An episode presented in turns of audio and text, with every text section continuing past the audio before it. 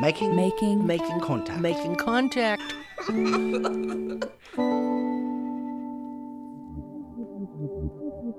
This is Making Contact. I'm Anita Johnson.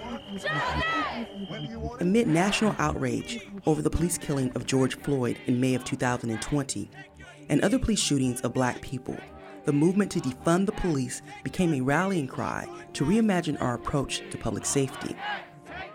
This is a revolutionary moment, uh, and um, I'm really happy as a veteran uh, to be able to witness it, to be able to recognize that the work that uh, we may have done 50 years ago really has made a difference. Um, and I think that uh, we're we're seeing developments and processes that we could never have really imagined.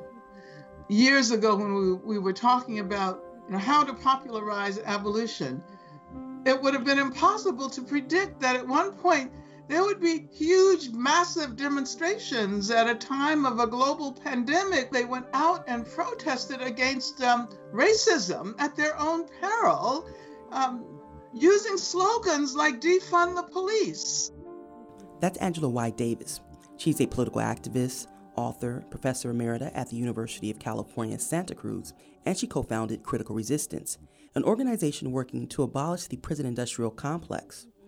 For more than 50 years, Davis has advocated for the abolition of prisons, casting the issue in human rights terms and urging a broader vision of justice. Davis's work is grounded in a feminist framework and global transnational lens. On December 1st, 2020, in conjunction with Haymarket Books and Study and Struggle, Davis spoke about the need to create a worldwide movement to shift away from harsh punitive policies and the manufactured need for police and prisons.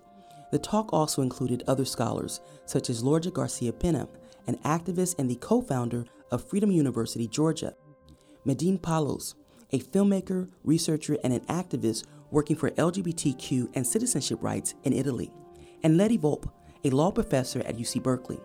The conversation was moderated by Makani Themba, a chief strategist at Higher Ground Change Strategies based in Jackson, Mississippi. Again, Angela Davis. I've been doing work that might be described as abolitionist since the 1970s. Uh, the uh, Attica uprising took place in 1971 uh, when I myself was uh, in in jail, and I I uh, remember the call for abolition that came from the Attica brothers uh, struck me as uh, uh, explaining so much of what I had not been able to uh, explain or understand. Uh, the historical process, for example, the connection between the putative abolition of slavery and uh, what needed to happen with respect to prisons. Um, I think I've always been interested in processes that um, emphasize and popularize historical consciousness. Uh, I studied um, French literature and I studied philosophy, but always in historical contexts. And I say that because I think historical consciousness is what we lack in this country. There are white people who still think that because they or their immediate families were not directly involved in slavery, that they're completely exonerated, that they bear no responsibility. They have no idea what historical responsibility means. Uh, uh, capitalism, especially capitalist ideology in its neoliberal form, benefits from this historical amnesia. Um, because the temporality that capitalism urges is a perpetual present. Uh, it's one of the reasons we find ourselves trying to address problems now that should have been addressed over 150 years ago. And it's also, it seems to me, why we end up calling for reforms over and over and over and over again. If one looks at the history of incarceration and the history of policing, one discovers that there have been calls for reforms throughout the histories of these institutions. As a matter of fact, the calls for reforms have constituted a central element of the history of these institutions. And as such, um, have become the glue that has held these institutions together. And of course, um, even as these reforms have been instituted, both incarceration and policing have only grown more racist, more repressive, more violent. Uh, and this is why um, I was so struck by the call for abolition, um, the radical alternative. And when I say radical, the etymological meaning of radical is root. So abolition allows us to get at the root of the problem. It enables us to escape from being trapped by the same framework and the same footprint. So uh, we don't look at policing and incarceration as discrete institutions that must perpetually remain at the core of our attempts to make human community. Um, so I see abolition as a revolutionary perspective. I, it asks us to understand and resist not only the particular institution we're concerned with, and of course we're talking, we've, we, we have talked about police and we've talked about prisons and educational institutions, the university, but it asks us to address all of the conditions and forces that enable the continued existence of the institution. So we won't simply add the adjective humane to the name of an institution that is so deeply flawed, so structurally racist, so profoundly influenced by heteropatriarchal ideologies that we would have to say, um, well, we know policing is racist, so let's struggle for a more humane racist policing. Uh, we know incarceration is inherently class biased, inherently violent. So let's struggle for a more humane uh, class bias, a more humane violence, a more humane wall, a more humane ICE. And so I've come to the conclusion, both as a result of my scholarly work and my activist work is that we we have to enlarge our analytical framework if we want to avoid being trapped on this treadmill of reform. We have to ask questions about connections and, and relations, relationalities. In other words, we have to do a feminist uh, analysis. We, we don't ask the question what can we do to make an institution that has already demonstrated that it can never fundamentally change? Uh, you know, how do we make that institution change? But rather, we ask what are the contextual conditions and surrounding social forces that need to shift in order to ensure that we don't need to rely on these institutions in order um, to survive and in order to flourish. Uh, Therefore, we need schools, not jails, but we don't need schools that, be, that try to become jails, which is what we have now. And, and I would say that this is, an, this is what we have come to call an intersectional approach. Uh, and the part played by feminism, um, anti racist, anti capitalist feminism, is not only to ensure that we keep gender within our frame, but it is to ensure that our analysis is not lazy that we don't shy away from complexity, that we realize that abolition involves both the negative process of overturning and disestablishing, but also, and more importantly, the reconstructive process of creating something new, not just one new thing, but addressing all of the enabling um, conditions. Um, so I guess I would uh, conclude by saying that, uh, and I, I, I, did a um, webinar with Leti not too long ago on abolition feminism uh, and you know the meaning of abolition feminism. I would end by saying that abolition needs feminism. It needs anti-racist, anti-capitalist feminism. Um, uh, but feminism needs abolition. Uh, you know, otherwise it becomes the kind of carceral feminism that Leti was talking about. And uh, I think that abolition has to be placed within an internationalist framework. Let's not only think about the US, but let's think about Brazil. Let's think about Palestine. Let's think about Europe. Let's think about um, Australia. Um, and with that, I think I'll conclude. Moderator Makani Themba. Well, thank you so much. And thank you, everyone. It's good to hear from each of you. I, I have a couple little questions. They're going to be a little different, I think, because from listening to everyone. And um, I, I've been reflecting a lot on the fact that this is the 65th anniversary of the Bandung Conference and um, and for for many folks, a turning point in understanding of themselves as international. Um, you know, sort of um, not the birth, but certainly a, an important milestone in how many of us thought about how our um, movements were connected, all these kinds of things. And I also think about this question, and this makes me think about something you brought up, Lorgia, in terms of these communities of rebellion, mm-hmm. these this um, idea of sort of debordering, right, and and resisting. And and when I was listening to to Angela and, and actually all of you talk about the ways in which um, we are we continue to replicate um, these oppressive models, even sometimes in the ways we organize. Um, is people trying to translate like what does it mean to to organize from this place of freedom, from liberation, and so I was curious if you wouldn't mind talking a little bit about how you see these communities of rebellion. Like, what does that look like? And and and and that sort of process of of education or maybe uneducating, you know, diseducating um, to disrupt all that. Like, what does that look like? Lorgia Garcia Pena.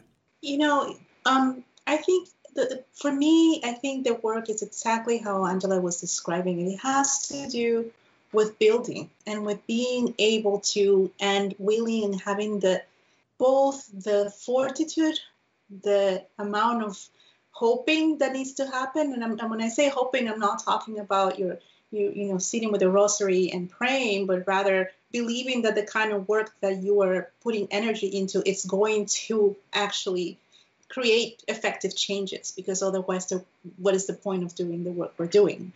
But i think for me um, when it comes to learning when it comes to creating communities that are that are hopeful that are feminist interventions into uh, the world that we are choosing to create not the one that we are inheriting it it has everything to do with with community and with transnational community, with sitting with each other together. I think for those of us who are scholars and who are trained as scholars, we've been trained that to believe that, especially if you're a, a woman of color, that there can only be one of us, that there can only be one of us in the room, that there can only be one of us in the classroom, that there can only be one of us teaching this particular subject. And that is how we've been socialized, and that is how the institutions operate, and that is this is how they maintain um, this this exclusion, this violence, because it, it's both oppressive and, and isolating.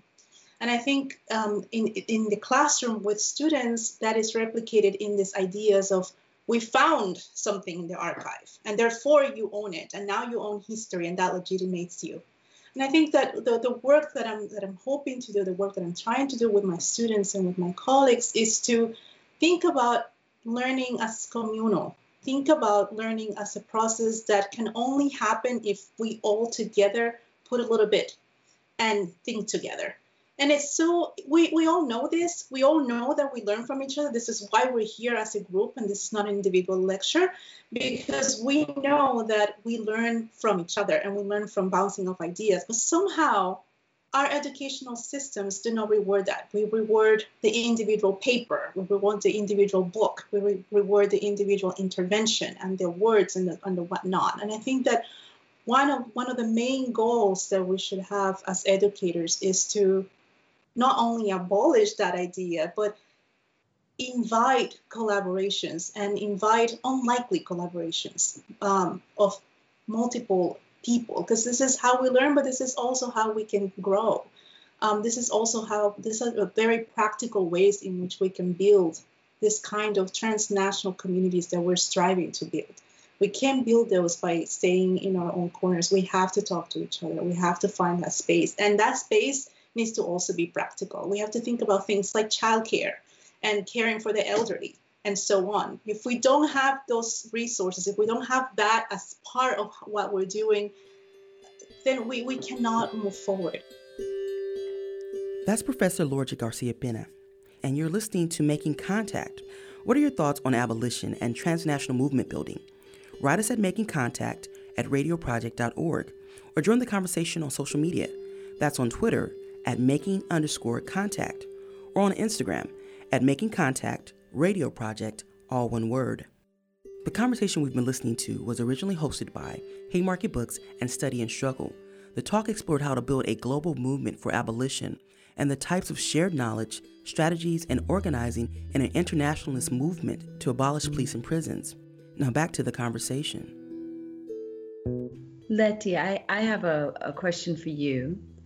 And I as I was listening to you talk and, and and it doesn't matter how many times you hear the story, you are never desensitized to the horror and the just the just the the depth of all the the things that um, that this brings up.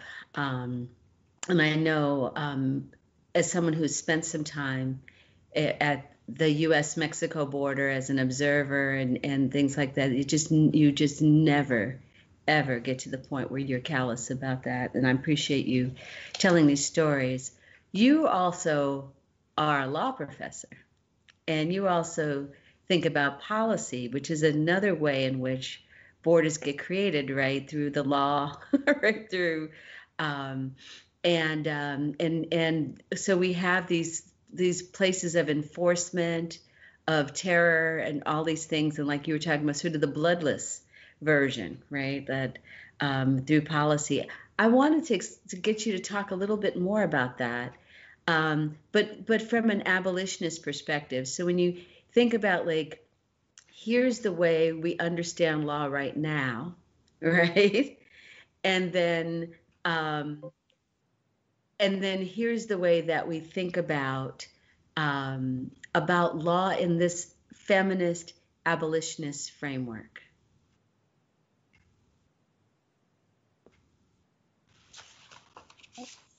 Um, that's such a fascinating question. Um, how to think about law in a feminist abolitionist framework when essentially the law enacts violence, right? So can the tools be used right to deconstruct uh, the master's house is the question.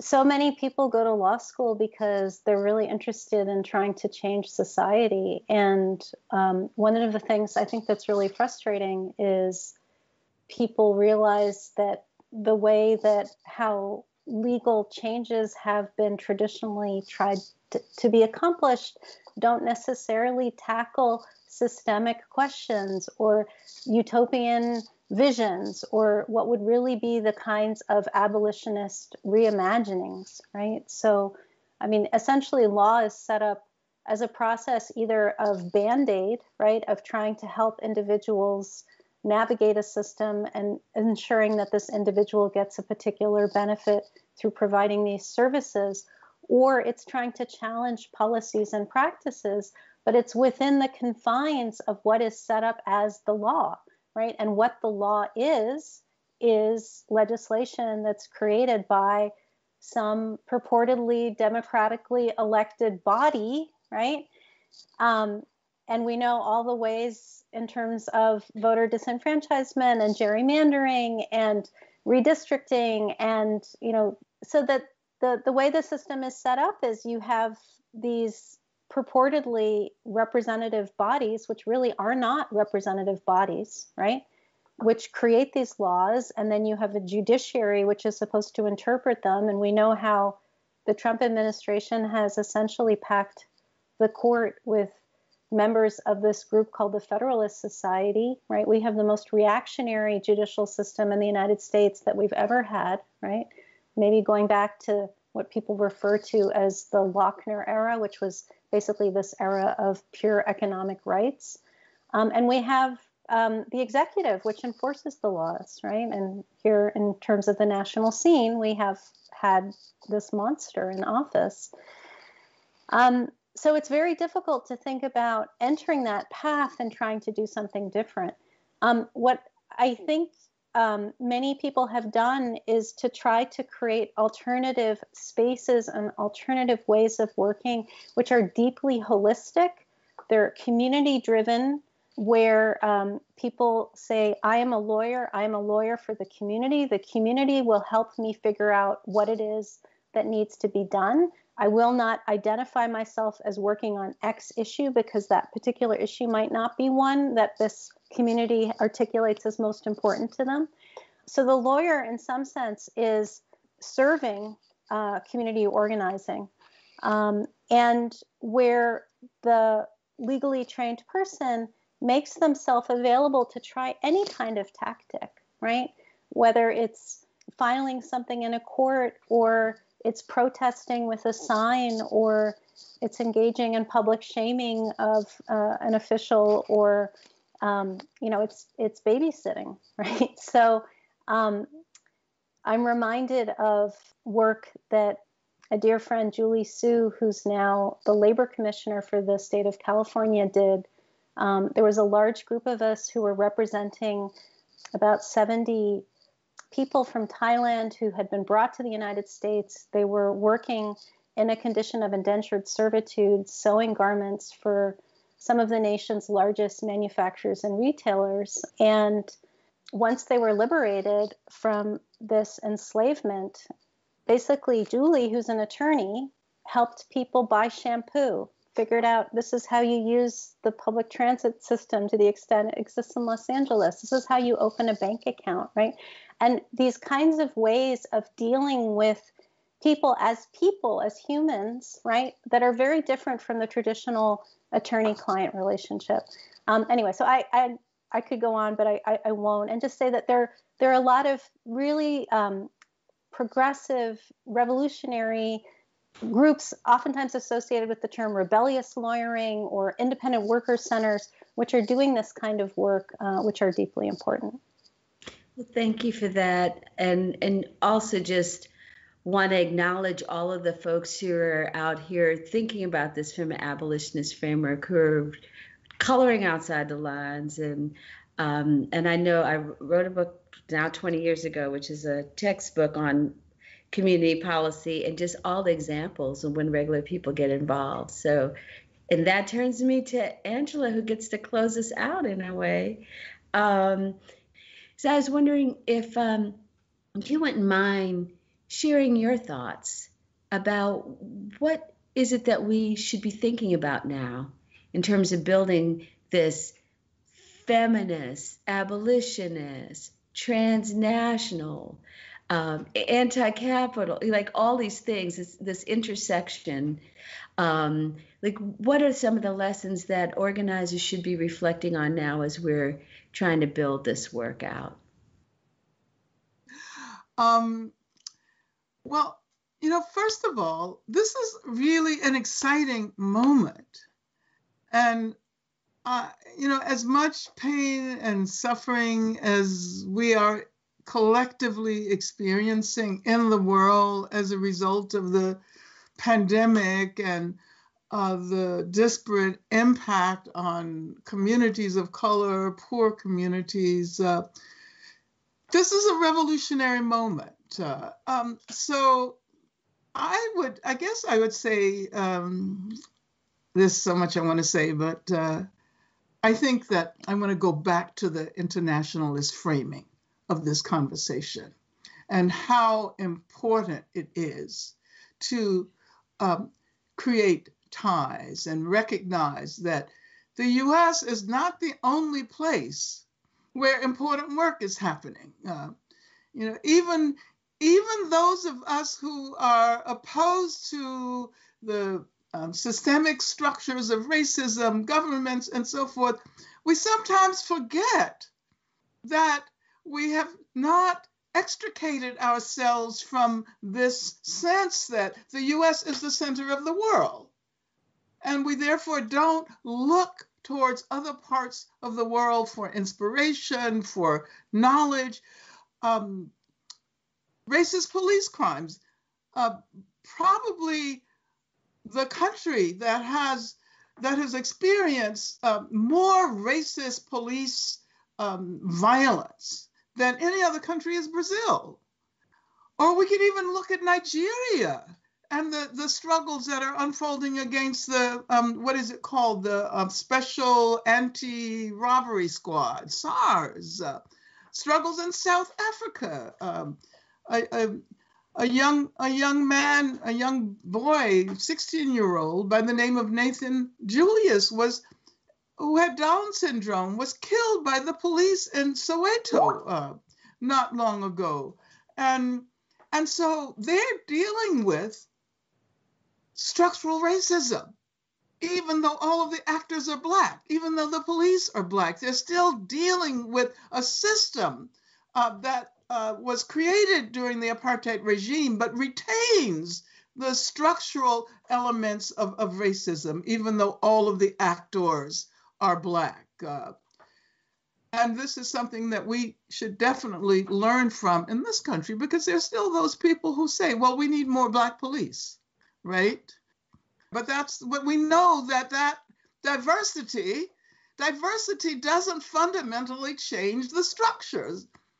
If the structure remains the same, it's going to continue to do the uh, the, the the violent and, and and racist work it did before.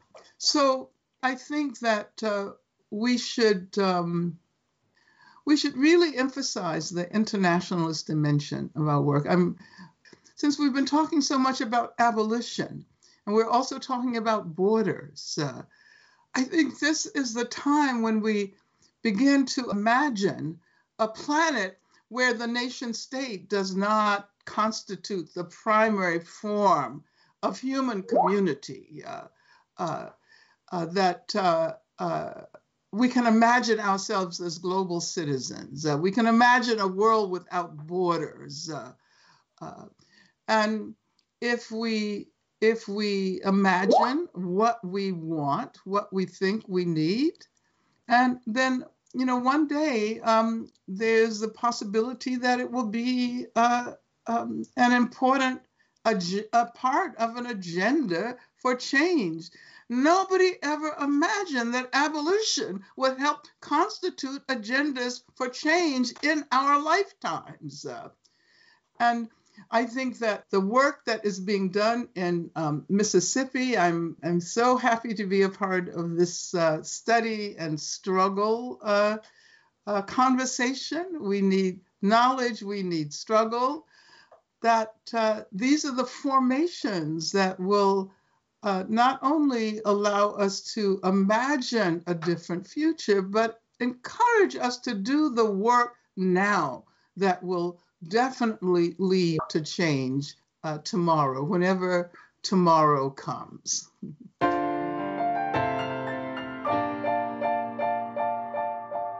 That was Angela Y. Davis. You've been listening to Movement Building and Transnational Freedom Struggles on Making Contact. Special thanks to John McDonald, Haymarket Books, and Study and Struggle. To hear the full conversation, unedited, log on to radioproject.org. The Making Contact team is Executive Director Sonia Green, producers Monica Lopez, Salima Hamirani, and Anita Johnson. The web coordinator is Sabine Blaizin. I've been your host this week, Anita Johnson.